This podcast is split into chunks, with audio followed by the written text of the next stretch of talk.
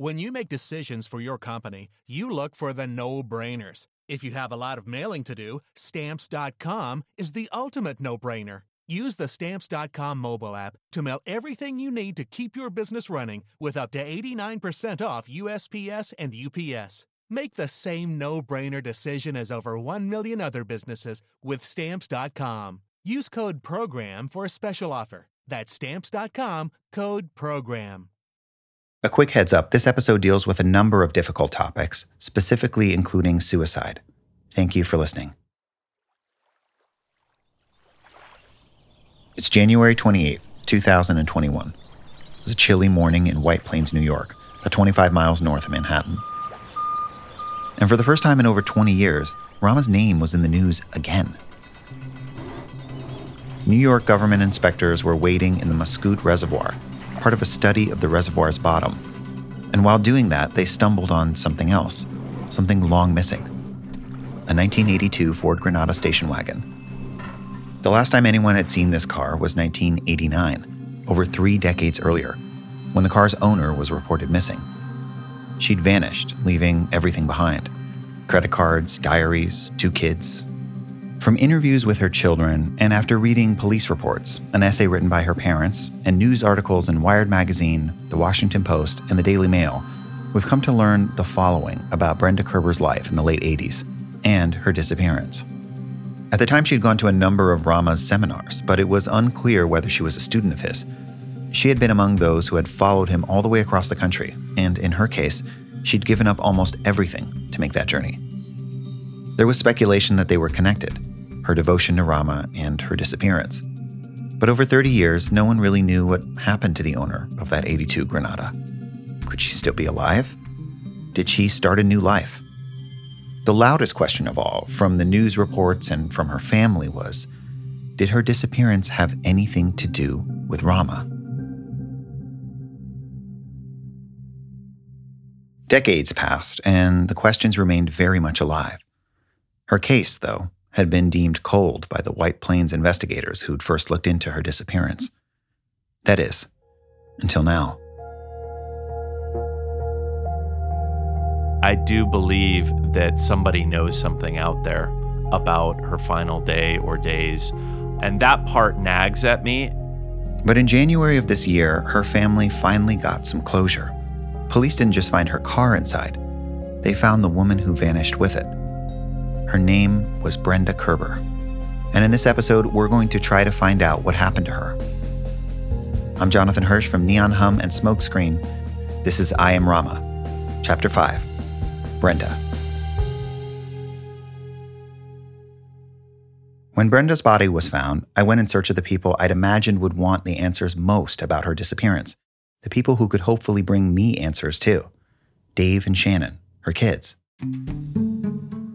We had animals at the house, we had ducks. And so she's always trying to bring in some kind of spiritual element to anything, whether it was nature. I mean, she really liked to go hiking. Brenda divorced her first husband when Shannon was pretty young. She eventually remarried and had Dave when Shannon was eight years old. There was a, a, time when we were macrobiotic, and I don't think I knew what that was. All I knew is I felt like all we ate was brown rice and vegetables. Yeah, I was not allowed to have chocolate. I was only allowed to have carob. and, you know, you couldn't have ice cream, you could have frozen yogurt pops. Frozen yogurt pops? Yuck. Anyway, Grants Pass is where they lived at the time. It was an interesting place. I always describe Oregon as a land of hippies and survivalists and rednecks kind of peacefully coexisting for the most part. Um, it was a town uh, that had, you know, two main streets that people would go cruising up and down. It felt like it was a capsule of the 1950s in both the best and the worst ways. It was the kind of area where large scale social experiments could take place, even if most of the locals wanted nothing to do with it. The compound where I lived as a teenager in Northern California possessed similar social and economic dynamics. I related a lot to Shannon and Dave's story, it turns out. In the Kerber family, Brenda stood out. She was the free spirit, outgoing, curious, arguably flighty. She was eager to embrace a new age lifestyle. You know, when she was younger, she was academically very curious. She was very bookish. She liked to learn things, know things, and have experiences. So much so that it sometimes backfired. You know, she was oftentimes a little bit gullible. What her kids remember so many years later is the good side of it all. There was just a real sense of openness on her part to following, seeking. She needed something. she was always searching. Brenda's open minded nature didn't exactly jive with her husband's.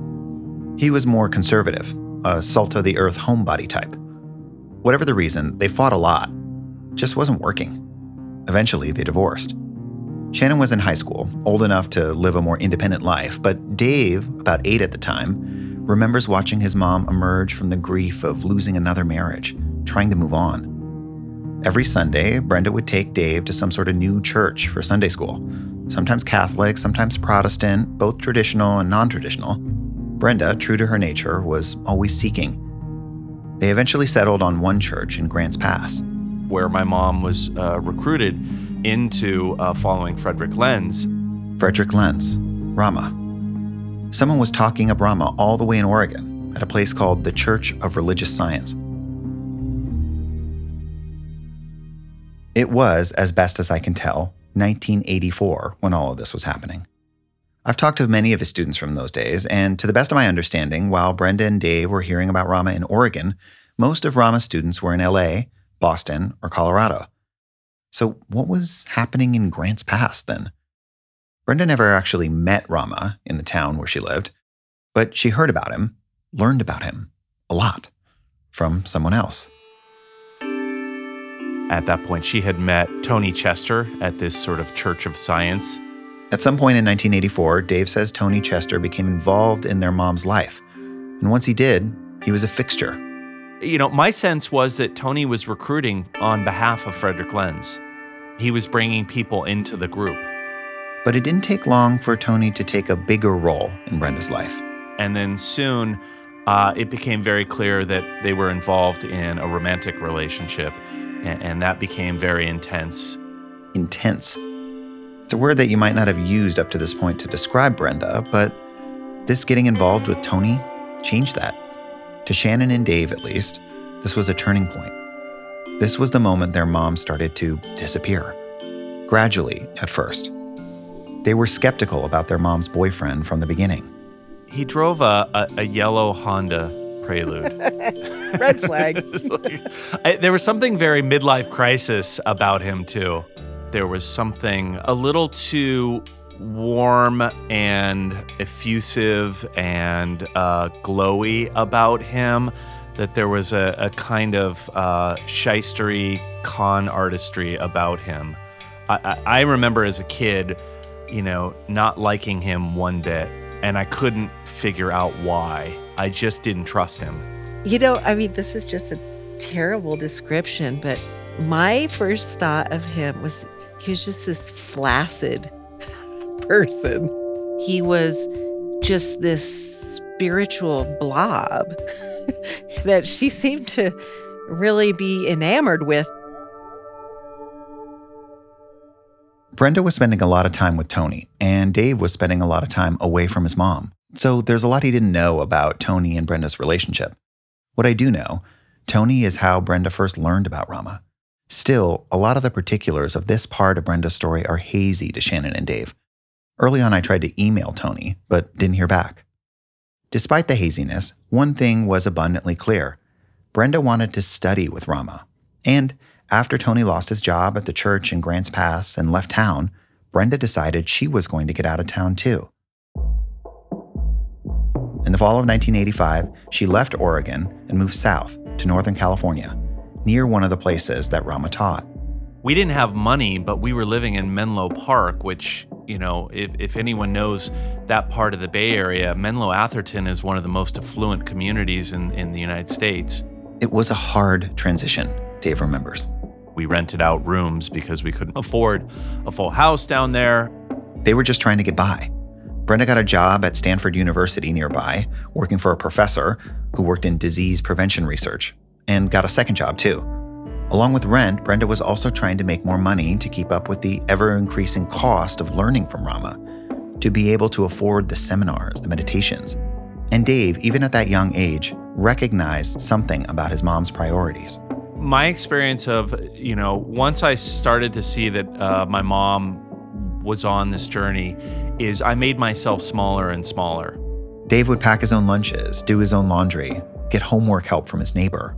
The only time I ever had to come to my mom is like, we need to go to the grocery store. Like, my shoes have holes in them.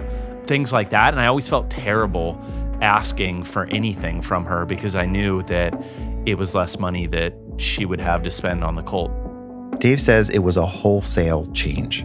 Like she'd become a different person, withdrawn. She became very sort of in her own world almost as if I didn't recognize her anymore uh, in a lot of ways. And I remember feeling very much that I was a, a, a, weight on her, that if I were not there, she could go seek the things she wanted to seek. I was a pretty sensitive kid and could understand certain things. And I knew that I needed to take care of myself because she was on this journey and kids weren't part of that journey. And it's something I've been thinking about a lot a major difference, what it meant to grow up when your mom is a student of Rama's, and what it meant for me to grow up with parents who followed Adi Da. Because for me, if your parents were in Adidam, so are you. My childhood was Adi Da. That was my community and where I made friends my age. Rama's group wasn't like that. My mom made it very clear that, you know, I was not sort of on this journey with her. I was not welcome in. I was kept separate. There were signs that Brenda was conflicted, that she still wanted kids in her life in some way. At night, she'd try to get Dave to meditate next to her, and she confided in Dave, treated him more like a confidant than a son. It was only later, when Dave was an adult, that he'd fully understand what was going on for Brenda at the time. She desperately wanted her family to give her the the sign off to acknowledge that what she was doing was okay and that they supported it wholesale. You know, I've read her diary entries and she was very very upset that her dad and her mom just couldn't understand what she was doing and that ultimately because they couldn't understand it they couldn't be in her life anymore Brenda was spinning out, struggling to get affirmation from her parents. These were problems Dave was not equipped to deal with. And she would share, you know, adult problems with me that I remember as a kid thinking, I have no idea what to say to this. this is this is not for me. It felt so unnatural. It felt so desperate and I just remember feeling deeply, deeply uncomfortable and having no idea how to help my mom, who was clearly in some kind of trouble. Trouble that Dave could only watch. Until one day, that trouble would separate Dave from his mom. Have you ever felt like escaping to your own desert island? Jane Gaskin did exactly that trading in the family home to begin a new life in the tropics. But she soon discovers that paradise has its secrets. I'm Alice Levine, and this is The Price of Paradise the island dream that ends in kidnap, corruption, and murder. Wish you were here? Follow The Price of Paradise now, wherever you listen to podcasts. Welcome to True Spies the podcast that takes you deep inside the greatest secret missions of all time. Suddenly, out of the darkness appeared Bin Laden. You'll meet the people who live life undercover. What do they know? What are their skills? And what would you do in their position? Vengeance felt good. Seeing these people pay for what they'd done felt righteous. True Spies from Spyscape Studios, wherever you get your podcasts. Brenda struggled to make ends meet. She wasn't skilled at computer programming, and she still had a kid living with her. So, when I imagine Brenda hearing sometime in late 1988 that Rama was leaving for New York, I don't know whether to imagine excitement or dread. Was she going to pursue this thing and go all in? Or was she going to try and be a mom and live this sort of normal life? Brenda made a call. She said, I'm moving to New York to follow Frederick Lenz. I want you to decide if you want to come along with me or if you want to go live with your dad, which is a very terrible thing to do to a kid. I, but I knew at that point that I was actually a financial burden to her. You know, I was uh, about 12 at the time, and money became really, really, really tight.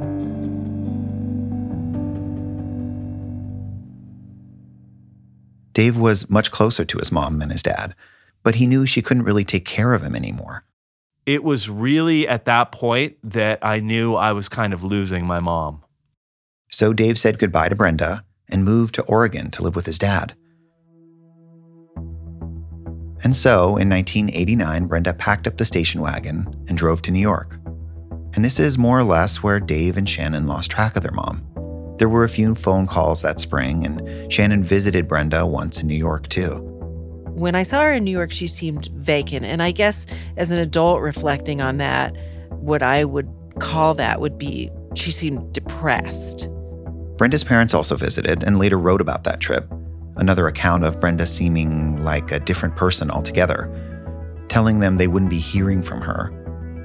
Brenda cut off her family in 1989 all they had to go on were some of the diaries from that year.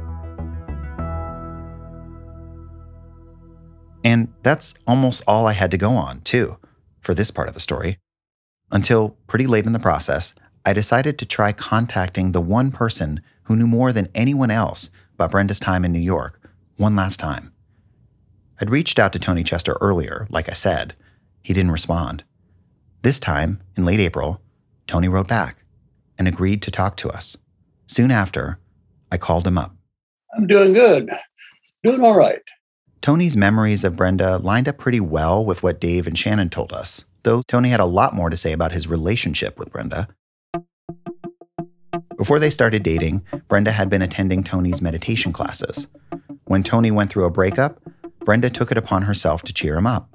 And uh, she came over one afternoon and said, Let's go um, she had two inflatable uh, kayaks. And so we went rafting on the road and then we had dinner. And that turned into several dates, which ended up in a relationship. But it was really, she was really quite remarkable in a lot of ways.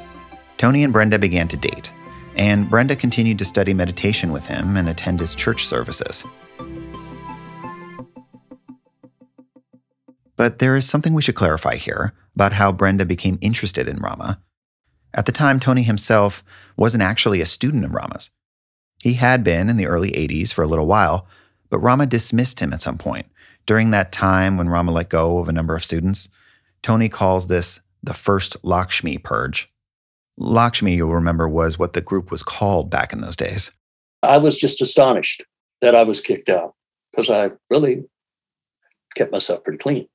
Still, despite being purged, Tony continued to hold Rama in high regard. Nothing had changed, but my connection with Rama was still there. It was kind of um, an amazing thing to have a connection with an enlightened teacher like that. Tony even took Brenda and a few other students on trips to hear some of Rama's public lectures in LA and the Bay Area. That's how Brenda got into Rama. And when she was in Northern California, Rama announced he was moving to New York and there was an opportunity to apply to become a student. That's when Brenda decided it was time to head east. Tony decided to go too, even though he says it wasn't because of Rama. I was teach. I didn't need to have, you know, I didn't need a teacher anymore. The logic behind Tony's move includes a bit of magical thinking. He says it wasn't about Rama. It was his soul that was telling him to go. I knew I had to go to New York. I did not want to go to New York, but I knew I had to. He helped Brenda pack her things and then drove another student's van for her. Tony and Brenda caravanned to New York, and soon after their arrival, Rama accepted them both as students. Up until now, I had heard that Brenda was not a student, attending lectures maybe, but not formally involved. But according to Tony, he and Brenda were in the group. But pretty quickly, he was no longer in with Brenda. that she said, uh, I, uh, I don't think we should continue our physical relationship. And I went, Ooh, okay. Still, they spent time together. All of us went to NYU together to learn computer science because that's the way you made money back in those days. That spring in New York, Brenda landed a good job as a secretary for a firm on Madison Avenue. And she was working under the CEO. She was the main person. During this time, Brenda was still in touch with her family phone calls to Dave, visits from Shannon and her parents. But they all say that Brenda was different, not herself.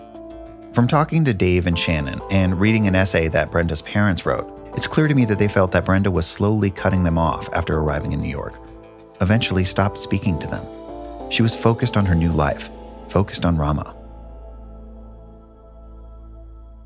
Dave and Shannon have read some of Brenda's diaries from that time. Here's Dave. She had essentially bet it all, and uh, it was not going well. And and Frederick Lenz, uh, according to her diaries, was threatening to kick her out of the group because she wasn't progressing uh, in her spiritual program, i.e., she wasn't bringing in enough money. The exact timing is hard to reconstruct precisely, but according to Tony, things were going well, at least for a little bit. Brenda liked her executive secretary job and even completed her computer programming course. We graduated, and uh, she was able to immediately get good job offers. She got a job offer, uh, the first one that was really paid pretty good, I think, but it was with Orion Pictures, as I recall. That, Tony said, is when things turned.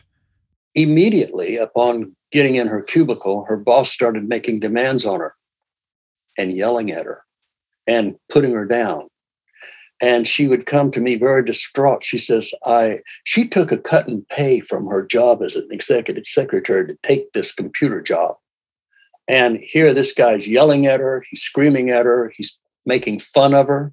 And i i told her i says quit it. Don't go to that job. Get another one. But she was so intent on being successful that she wouldn't do it. She just stayed with it. And then come to find out after two months of abuse, he pulled her in front of everyone, yelled at her, put her down, and fired her. And that's when she collapsed. Under the pressure, Tony says Brenda kind of broke. She cut off contact with Tony for a while, but then reappeared. It's a story Tony told that I almost didn't share here, but it's important because it's the last first person account we have of Brenda alive. I should say the next two minutes include some material about a sexual experience between Tony and Brenda that I find difficult to listen to. If you'd rather not hear that story, please fast forward. Okay, so one day, according to Tony, Brenda showed up at the restaurant where he worked as a waiter. She demanded that he make up an excuse and leave work for the day. Brenda started telling Tony about how Rama would come to her in her dreams and tell her things. Things like she should have sex with other people as a conduit to having sex with Rama. Tony says he knew that Brenda wasn't totally there. She was not quite right. Still, Tony says he decided to fake an illness to get the time off of work and go out with Brenda, and then go home with her. As he tells it, even though he knew she was not in her right mind, they had sex, spent the night together. And then she got up the next morning and left. Yeah. I mean, because you described like making you know make having sex with with her during that time. I mean i'm just wondering if you were like maybe i shouldn't maybe this person needs some help or i'm not going to play his response but i'll tell you it did make me uncomfortable. It felt glib almost like a teenage boy bragging in a locker room to his friends. Tony does believe that rama was contacting brenda through her dreams. He claims he even planned to confront rama about it. But i had determined that at the next meeting, I was going to grab her by the hand and take her up and have, I was going to ask Rama, are you visiting her on the dream plane and telling her to do these things? Tony wouldn't get that chance. She didn't show up to the meeting. Nobody heard from her. And Brenda just disappeared. As best I can tell, nobody ever saw her again. A little while later, sometime in the second week of October, Brenda's landlord reported her missing. Inside her apartment, she had left her wallet and IDs and two diaries, the ones Dave and Shannon have now. For them, the next part is a blur. You know, I found out from my grandma. Um, so that's her mom. And we went out to, I think, White Plains to, you know, meet with the detective and do all of this. And, uh, you know, I was really kind of tagging along with my grandmother who was leading it. Um, I think it was pretty overwhelming to me. There was a search for a while. According to police reports, Brenda's parents hired private detectives and took out newspaper ads offering a $1,000 reward. Her dad talked to the Washington Post, and he had an opinion. He thought Rama had something to do with his daughter's disappearance. He told reporters he thought Rama was, quote, a son of a bitch, any way you look at it. Eventually, the search was called off.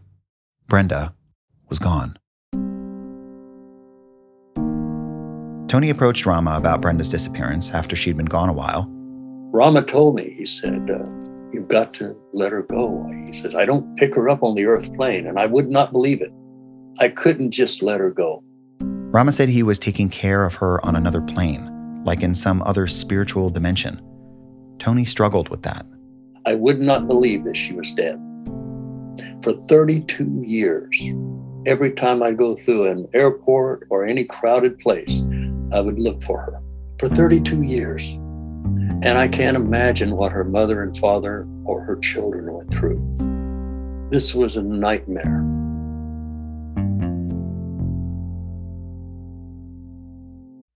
In the 1970s, John Todd burst onto the evangelical scene with a shocking tale. He claimed to be a former witch involved in a then unheard of secret organization called the Illuminati and urged Christians to prepare for a violent world takeover. First of all, the number one weapon in everybody's home should be a 12 gauge pump shotgun. Hear the amazing story of one of the originators of the modern day conspiracy theory. From Magnificent Noise and Sony Music Entertainment, this is Cover Up The Conspiracy Tapes. Shannon began seeing a therapist who helped her learn to start dealing with her mom's disappearance. She had a small memorial for Brenda, but Dave tucked it away for half a decade until college. I had to sit with myself, and all of that stuff came out. And uh, I went to a therapist for the first time to actually, you know, figure out what was wrong with me. I was having all these emotions, and I didn't know why I was having these emotions. And it took a therapist uh, all of 10 minutes to figure out what was going on. Over time, they both tried to piece it all together. Shannon shared her theory of Brenda with me, I like to say, have a vision of my mom as a seeker all her life, wanting to find meaning. And that may be very true. And at the same time, I, I cycle a lot of this stuff all the way back to her having very unmet needs from the beginning. So I think, you know, parenting was imposed on her. She got pregnant as a high school student right before she was due to, you know, head off to college. That was her plan. The baby Shannon's talking about here, it's Shannon. So her life was derailed from the beginning. They didn't know for sure, but over time, both Dave and Shannon came to the same conclusion. I wasn't particularly surprised that she was gone because she was already gone slowly over the three and a half, four years before that. She was slowly disappearing from me. Still, it's not hard to try and find someone to blame. And that's the thing about Brenda's story. We don't really know who the bad guy was. It's easy to look at Tony first. Police reports and Tony himself confirm that he was questioned after her disappearance. There's also a version of events that Tony's story backs up that Brenda had a kind of twisted, one way romantic attachment to Rama. We don't have Brenda's diaries, but according to the Washington Post, police discovered a diary after Brenda's disappearance that included a few lines, including this one about Rama. It reads Rama is my true love. He makes me feel like an ass. And then there's this one This is the end of the fairy tale. Good night. But there's also a third version, really the core of Shannon's theory, where basically Brenda was trying to make up for lost time, but didn't have the tools to make it in the group she selected on her new chosen path to success, and that it brought out an anxiety, a depression, and drove her away from her family to her own death. I wonder if she was more isolated than even some of the rest of the group members. Shannon and Dave agree Rama's group wasn't right for Brenda. She found herself in a world where she didn't fit in.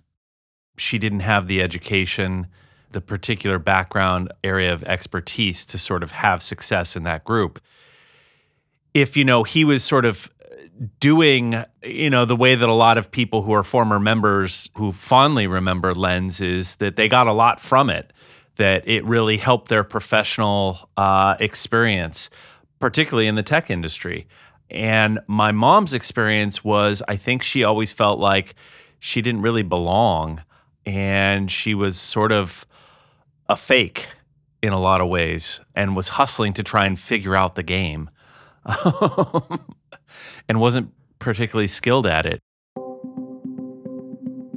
Whatever story you choose to believe about Brenda's last few years, though, there does seem to be a particularly thick cloud around her final days.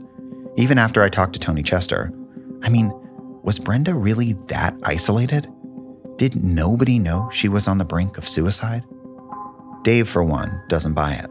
I still do believe that the cult knew about it, though. In my gut, I feel like either somebody knew that she committed suicide. I can't imagine her just going and not leaving a letter of some form. I do believe that somebody knows something out there about her final day or days. And that part nags at me and will continue to nag at me. Here's Tony again. We thought maybe she just ran away. And the police detective that interviewed me, he said that people can run away and you don't see them for 20 years and then they show up. I was always out there. I didn't change my name to my spiritual name for many, many years. I just put out Tony Chester because I wanted her to see me. I wanted her to find me. Tony doesn't blame Brenda's parents for having felt suspicious towards him. All they know is that their daughter ran off with this strange teacher and then disappeared. I uh, I understand it, and I don't know what else I could say about that other than I'm very sorry for their pain. Uh, I have my own pain on this. I loved her.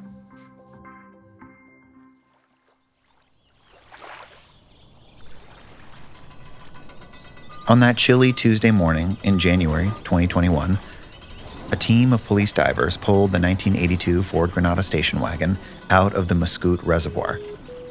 After identifying the car, the authorities called the family. We have discovered your mother's car and that we've sent a, a, a robot down there, and it, it is, in fact, your mom's car, and we're going to pull it up, and we expect to find her remains. And then, you know, uh, a few days later, that they did find uh, remains that were identified as my mom. I was glad mostly to be able to have her remains in a place in a way I would want them to be. But in terms of being surprised by it, no. None of it was a surprise. None of it was shocking. None of it felt like closure. It just felt like, oh, this is kind of what I had expected all along. Police later ruled it a suicide. The recovery also led to some conversations within the family and revealed some information that was new to Shannon and Dave. The day Brenda went missing, she had placed a call to her work. I had to say, laugh. She would call in to say she wasn't coming into work because she was going to go kill herself. I mean, she would do that. So I was like, wow. There was one other piece of new information that Shannon's aunt passed on. She was picked up maybe uh, in the middle of the night, like early, early in the morning, one, two in the morning, and then again a second time that same day, and that she was incoherent, almost as if she were on drugs. In her last day, Brenda Kerber seemed both high on drugs and responsible enough to call in sick to her work.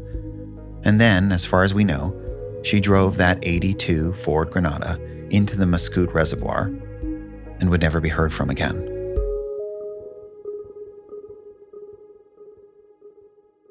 You know, my hope is that for people maybe hearing this or listening to this who have family members who are dabbling in some of that and they're feeling as though there's a disconnect, it's not their place maybe to say something. that they would feel encouraged to do so. My mom was, uh, you know, a, a fairly normal person. And through some stuff that seemed fairly harmless at first, got sucked in uh, very quickly to a world that led to her demise. I do think there is a, a, great possibility that there are people out there or a person out there who knows more information that might help our family come to an understanding. I would love for that to uh, happen. If somebody knows, you know, reach out to the White Plains uh, Police Department. Rama presented people with a dream, with an idea of what they could be enlightened, successful, tech savvy. I've heard that from some of his most devoted students, he didn't want a lot of students, he wanted the right students. And being a student was a high hurdle to clear, one that seemingly just got steeper as the years went on. What should we expect of someone in Rama's shoes? Or maybe others in Brenda's life who knew her should have taken more responsibility. Something I wonder about when I think about Brenda, and also when I think about the other students' deaths or disappearance that the press connected to Rama. Like Donald Cole, an early Rama student, died by suicide, 1984, Malibu, left a suicide note that addressed Rama. Or Jack Kukulin, found dead in his Pacific Palisades home of a heroin morphine overdose. According to the medical examiner, his death was ruled an accident. Another student, Patty Hammond, went missing in Northern Virginia around the same time Brenda did in the late 80s, according to the Washington Post and Wired magazine. As far as I know, she was never found. We weren't able to independently verify that a woman named Patty Hammond went missing. To be clear, authorities never linked Rama to these deaths and disappearances, and he wasn't charged in any of these cases. But articles around the time connected Rama to these stories, making them part of a public narrative surrounding him.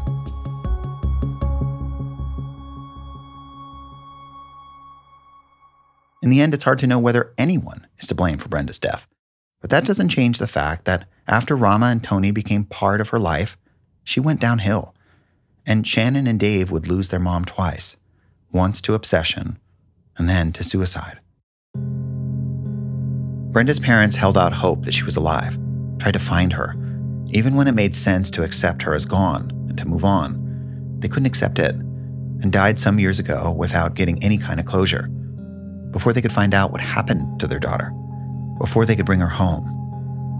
Shannon and Dave are trying, in a way, to right that we're going to go reunite their ashes and then spread the remainder of my mom's ashes out at the Oregon coast, which was, uh, you know, probably her favorite place to be. So I think, you know, that will provide some closure for our family. And, you know, actually the, the conversations around all of it have, have actually reintegrated some aspects of our family that's been really, really wonderful. Uh, so there's been a lot of good that's come of it, but I don't think uh, it changes any of our expectations about what we thought we would find. If you have any information about the death of Brenda Kerber that wasn't reflected in this episode, please contact the White Plains Police Department in New York. There's a link to their website in the show notes of this episode. I Am Rama is a Neon Hum original podcast, reported and produced by Kate Mishkin and me, Jonathan Hirsch.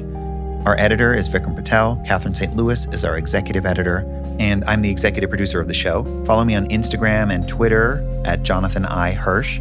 I'll be sharing tons of source material, photos, and other stuff related to our work on the series, so be sure to check it out.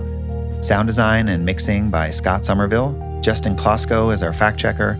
Our production manager is Sammy Allison. The theme song for this series is Dolphin Dance by Tangerine Dream. Other tracks you heard in this episode are from Epidemic Sound and Blue Dot Sessions. You can find more episodes of this show on Amazon Music, and you can even listen on your Amazon Alexa simply by saying, Alexa, play the podcast Smokescreen I Am Rama. I'm Jonathan Hirsch. Thanks for listening.